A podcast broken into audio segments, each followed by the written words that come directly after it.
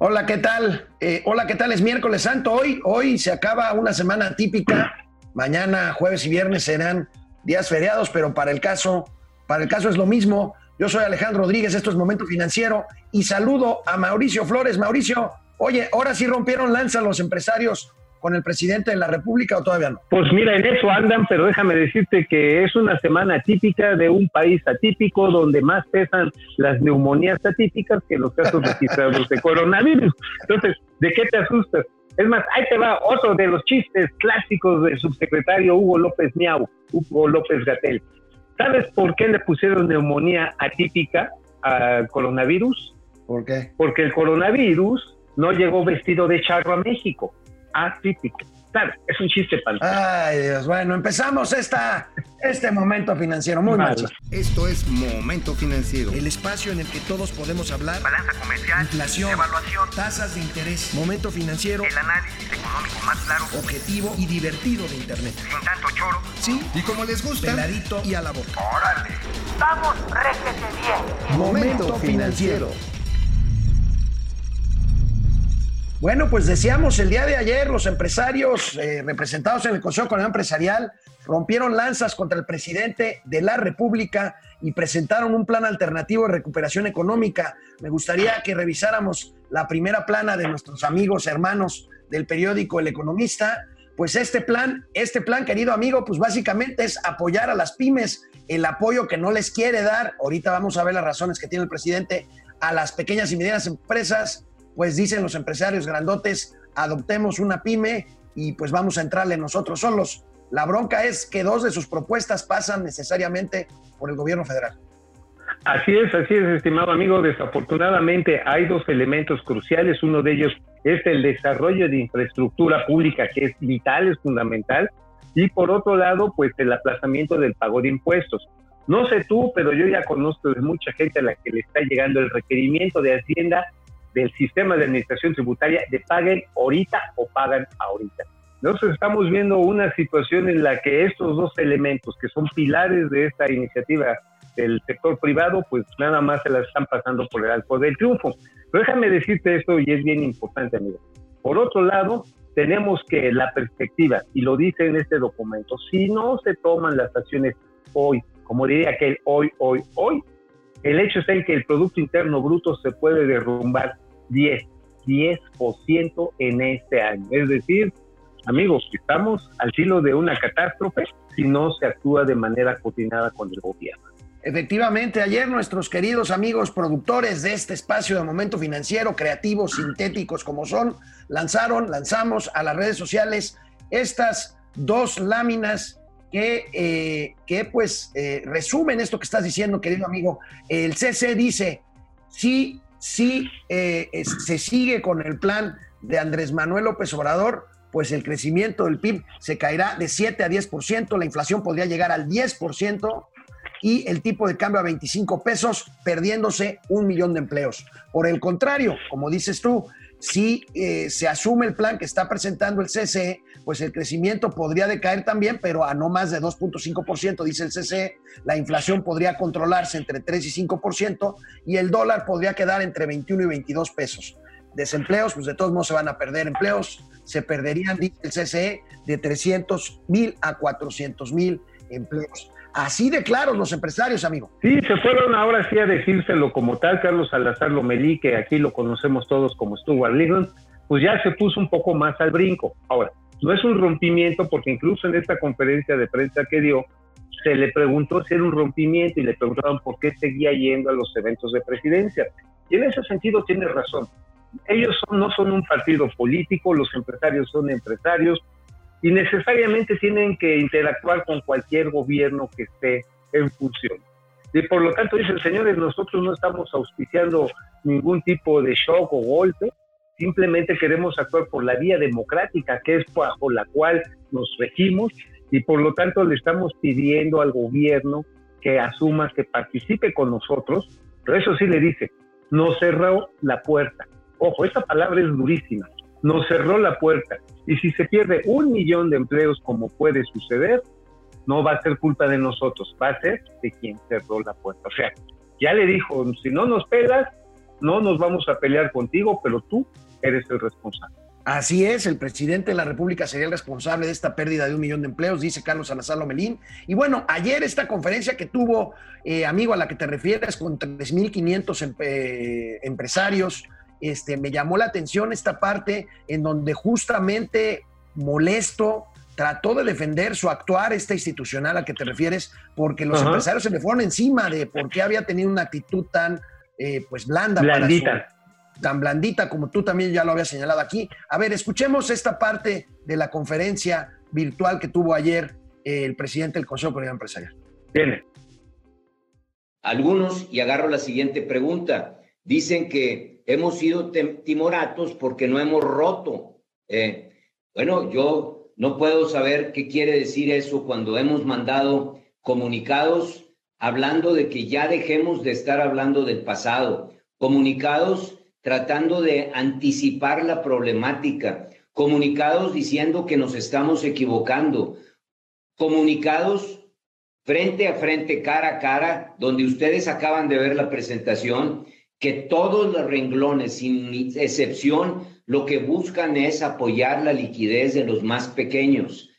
Díganos si cuando ellos, cuando alguno de ustedes eh, dice que esto es, eh, que si no se va a armar de valor la IP para parar este debacle y con qué mecanismos, por favor, sugiéranos qué más, ¿eh? ¿Qué más hacemos? Bueno, amigo, es una llamada desesperada y yo creo que sí todos estamos en obligación de ver qué hacemos.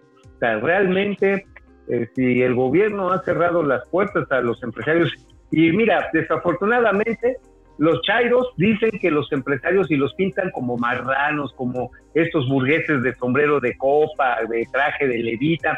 ¿Qué visión tan corta y tan miserable tienen esos moneros y esos chairos cuando realmente el empresario clásico en nuestro país es alguien que se ha esforzado por tener una pequeña y mediana empresa. Así es, amigo, así es. Está, está complicado el panorama. Ahorita lo menos que nos conviene es un enfrentamiento directo entre Claro. los empresarios y el presidente de la República. Parece que ya lo hay, pero bueno, vamos a empezar.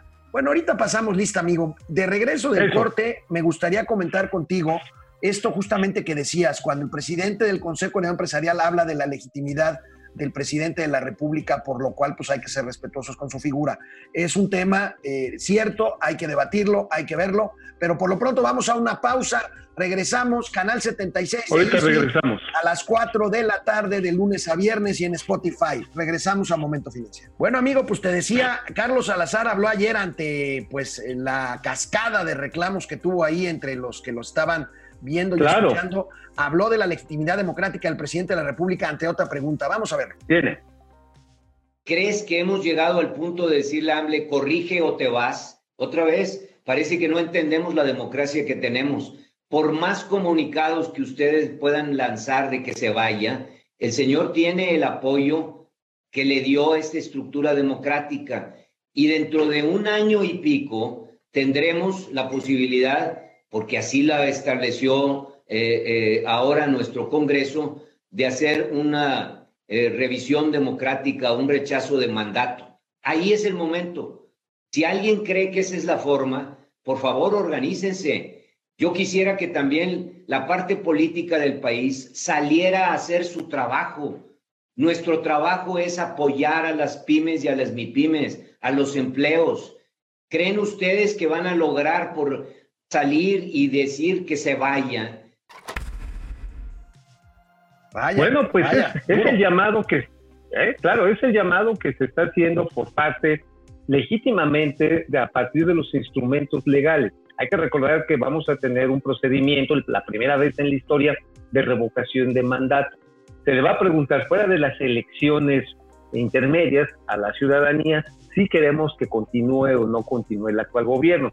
Y es lo que está diciendo nosotros como empresarios, pues no somos un grupo, no somos un partido político, pero quien lo quiera hacer, que se vaya organizando para empujarlo. Amigo, yo creo que las cartas están hechas. El cálculo electoral del presidente es que con las ayudas que va a repartir a 22 millones de personas, va a afianzar el voto de los más pobres, de los más marginados, de los más necesitados, y por otro lado que la clase media y los empresarios que se vayan a chiflar a su mouse. Básicamente, Bueno, pues, Y el, presidente, y el presidente hoy le contesta a Carlos Salazar, dice, eh, dice eh, que pues lo que debe de hacer Carlos Salazar es convencer a quienes no pagan impuestos a que lo hagan. Ahí tiene razón. Pero bueno, veamos qué contestó, qué le dice el presidente esta mañana ahí en Palacio ¿Qué Nacional. dice? A ver. era diferir el pago de impuestos y, de- y diferir también el pago de las cuotas justamente de seguridad social. Eh, No podemos hacer eso. O sea, no podemos este, diferir el pago de impuestos. Al contrario, le vamos a pedir a Carlos Salazar que nos ayude hablando con los dueños de las grandes empresas que deben dinero a la hacienda pública. Ya le voy a mandar hoy la lista, porque si nos pagan, tendríamos muchos más recursos para apoyar a las pymes. él estaba pidiendo apoyo para las pymes o para las grandes empresas. Pues este, al momento que se solicita el que haya una tregua en el pago de impuestos, aunque se hable en nombre de las pymes, se eh, corre el riesgo, y así lo dice la historia, de que se vayan ahí eh, todos. Amigo, ¿y dónde están los 500 mil millones de pesos de la corrupción? bueno, ya, Oye, ya te parece ¿y a mí con lo del aeropuerto de Texcoco, amigo. Sí, no, bueno, sí, la verdad, oye, también dijo que había 474 mil millones de pesos para lo que fuera necesario. ¿Dónde están? Este, yo nada más le quiero recordar al presidente y a los amigos que Julián Rementería, que es un senador de la República, se negó a participar en la colecta para apoyar personas que está organizando Morena en el Senado. Y creo que lo dijo muy claro. Que, a ver, señores, una, hay un montón de subejercicios que no nadie sabe dónde está el dinero. Y segunda, pues ¿para qué se lo dan a Morena si se lo han chingado siempre como sucedió con el fideicomiso para damnificados? Para lo del 19S, 19 de septiembre. Exactamente. Bueno, vamos a ver, este, hay muchos vamos, conectados. vamos. Fernando Bedoya desde Colima, muchas gracias. Fer Rangel, Saludos, Fer. eh, eh, a ver si mejora sus maromas. Bueno, pues vamos a ver. Mike White, saludos desde el Estado de México, tercera semana de cuarentena, efectivamente. Híjole, sí. Depredador mercenario, ¿cómo estás, depredador?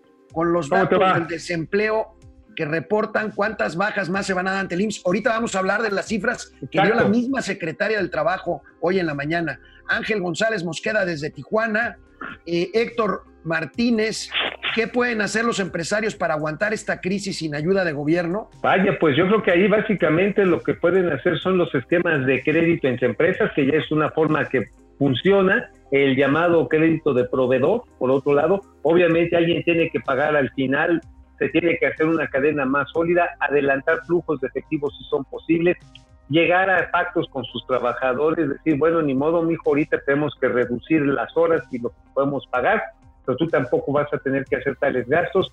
Básicamente es un plan, yo le diría con pena, que es un plan de economía de guerra. Bueno, pues Juan José Medina Ornaz se quedó dormido desde Sombrerete, Zacatecas. Adrián Muy Salazar, eh, eh, tu camisa del Chapo, Mauricio Flores. Ah, mira. Ah, sí, sí, sí, la, la del Chapo. Este, Me la mandaron en una despensa, en una narcodespensa. Eduardo Carlos Núñez Otelo, el SAT apoyando a la ciudadanía, rechazando sus saltos a favor de declaraciones anuales. Jorge Alberto Torres, muchas gracias. Eduardo Carlos Núñez, muchas gracias. Y por el lado de YouTube, Roberto Muñiz y Jorge Órale. Almazán, gracias Saludos. por seguir presentando los verdaderos datos de la economía, por muy tristes que sean. Pues eso tratamos, eh, mi querido José. es.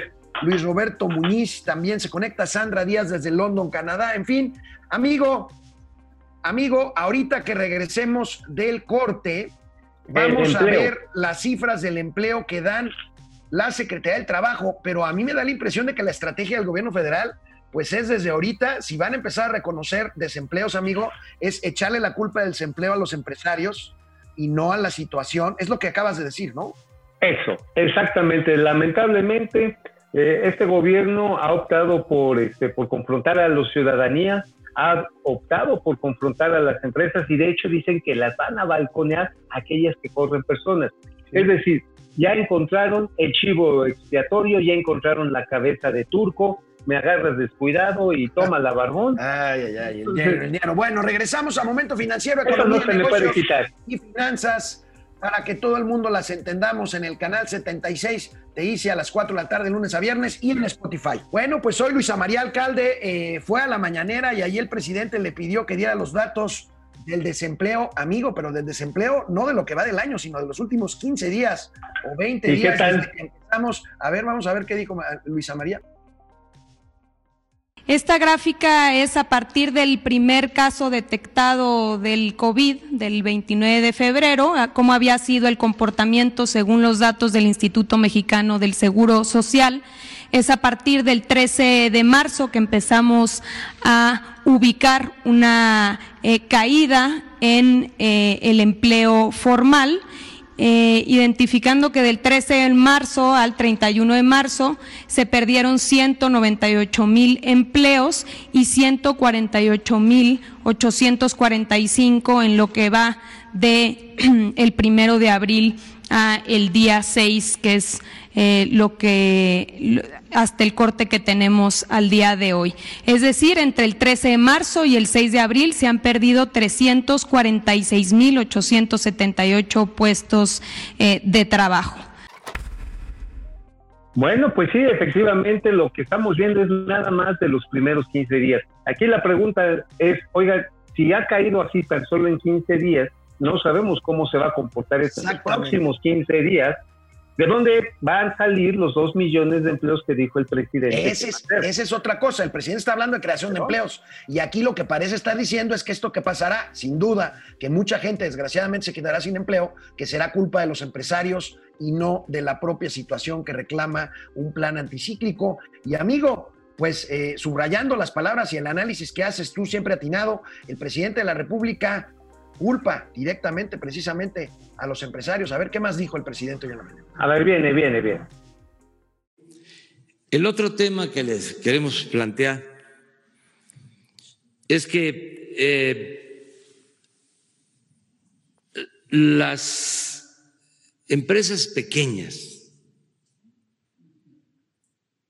las eh, microempresas, las pymes, están resistiendo la crisis y estos pequeños empresarios, mujeres y hombres, están actuando de manera muy responsable, heroica, porque son los que están cuidando más el empleo de sus trabajadores. Oye, se le, se le olvidó agregar que también son heroicos porque están aguantando también todo el cobro de impuestos y de contribuciones y de electricidad y de todo de lo que no quiere, no condonar. Porque fíjate que la chairiza está diciendo, "Ay, es que quieren que les condonen impuestos. No, no, no. Es diferimiento. Es, es decir, aguántenos las carnitas porque ahorita no hay liquidez, denos chance de reestructurarnos al futuro. ¿Qué está diciendo el gobierno? Pues no, a mí me echas mi lana y te chiflan. Así de clarito. ¿eh? Pues sí, y bueno, ahorita este, hablaba de las pymes, eh, que él, él básicamente lo que dice es que la culpa es de algunos empresarios grandes, que son los que están corriendo gente y que no están apoyando a sus cadenas de proveedores pymes, en fin. Este, bueno, pues este. Pues polarizando, ¿no? Sí, sí, sí, polarizando. El presidente incluso presumió, como lo podemos ver en la primera plana del periódico La Jornada, presumió que tiene el apoyo de tres de los cinco hombres más ricos de México, querido Mauricio. Carlos Slim. Germán Larrea y Alberto Balleres apoyan el, el plan reactivador de AMLO, dice el propio presidente de la República. Curiosamente, hoy salió la lista de Forbes de los millonarios del mundo y ahí están estos tres personajes que el presidente de la República dicen que apoya su plan, aunque el Consejo Coordinador Empresarial dice que este plan traería nada más desgracia. A ver, vamos a ver esa plana, si la tienen por ahí, échenla porque valdría la pena porque ayer comió con ellos, los llevó a, Palacio Nacional, seguramente algún peje lagarto se comieron, alguna comidita, ya sabes que le encanta el mole de cadera, este, sí, seguramente se echaron ahí, pero mira, ni Carlos Slim, ni tampoco el señor Valleres, este, bueno, ninguno de los tres por sí representa un volumen extremo de empleo. Y si bien estos son empresarios con grandes compañías que tienen contribuciones estratégicas en el funcionamiento, el Telmex, las empresas mineras, etcétera, etcétera, también una cosa es cierta, hay una gran cantidad de pequeñas y medianas empresas que son las que están ahorita, las que están pasando aceite. Y esas son a las que han dejado a un lado, son las que están olvidando y son donde vamos a tener lamentablemente, vamos a tener lamentablemente la mayor pérdida de empleos, de patrimonios y de sueños. Ahí es donde vamos a tener realmente pues sí, amigo, el presidente insiste en los créditos, más que en los estímulos fiscales, en los créditos. Incluso hoy habló de tres bancos, si la memoria no me falla, tres bancos privados que ya le están ayudando a distribuir los créditos. A ver. Viene, viene. Participar. Banorte, Azteca y Santander, que tienen sucursales en todas las ciudades decir, con Banorte, por poner un ejemplo, 300... Oye, pues este, y sigue insistiendo que bajó el precio de la gasolina por su propia voluntad, ¿no? Sí, claro, ayer lo decíamos en Momento Financiero, hoy habló de la inflación que dimos a conocer ayer, pero a ver, veamos ahora sí los bancos estos a los que se refiere que están apoyando. No, no tenemos el video, pero bueno, Vamos al siguiente, vamos entonces al siguiente tema. Fíjate, amigo, el SAT presume hoy que durante el primer trimestre del año la recaudación se incrementó 13% en términos reales. Vaya dato, ¿eh? Pues ahora sí que era lo que se quejaba el presidente, decía no puede haber gobierno rico con pueblo pobre, pero fíjate que lo están logrando re bien, ¿eh? Le está saliendo a todo dar esa receta sí, te digo, están captando mucho impuesto a través del IES, ¿eh? sobre todo, porque el IVA y el ISR han tenido complicaciones para ser cubierto.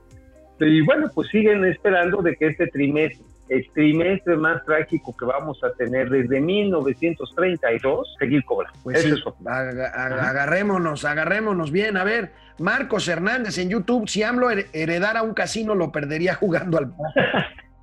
Omar, Omar Aceves, Roberto Briseño, muchas gracias por conectarse. Bueno, amigos, quédense en casa, vienen días de guardar, ahora sí más que nunca. Nosotros estaremos transmitiendo mañana y el viernes aquí con mucho gusto, eh, pero ustedes quédense en casa, por favor. Este, las playas, acuérdense que están cerradas, amigo. Sí, las playas, los balnearios, obviamente no hay cines, obviamente hay una situación complicada. Fíjate que de hecho también nuestros amigos de Canacine nos están haciendo llegar situaciones este, complicadas, nos están diciendo que están pasando pues este, en decisiones críticas porque no hay gente y que hay que hay que estar pendientes de todas estas circunstancias. Bueno, nos vemos, descansen, ánimo, quédense en casa, nos vemos mañana, jueves santo. Sin falta. Vamos, réjete bien. Momento financiero.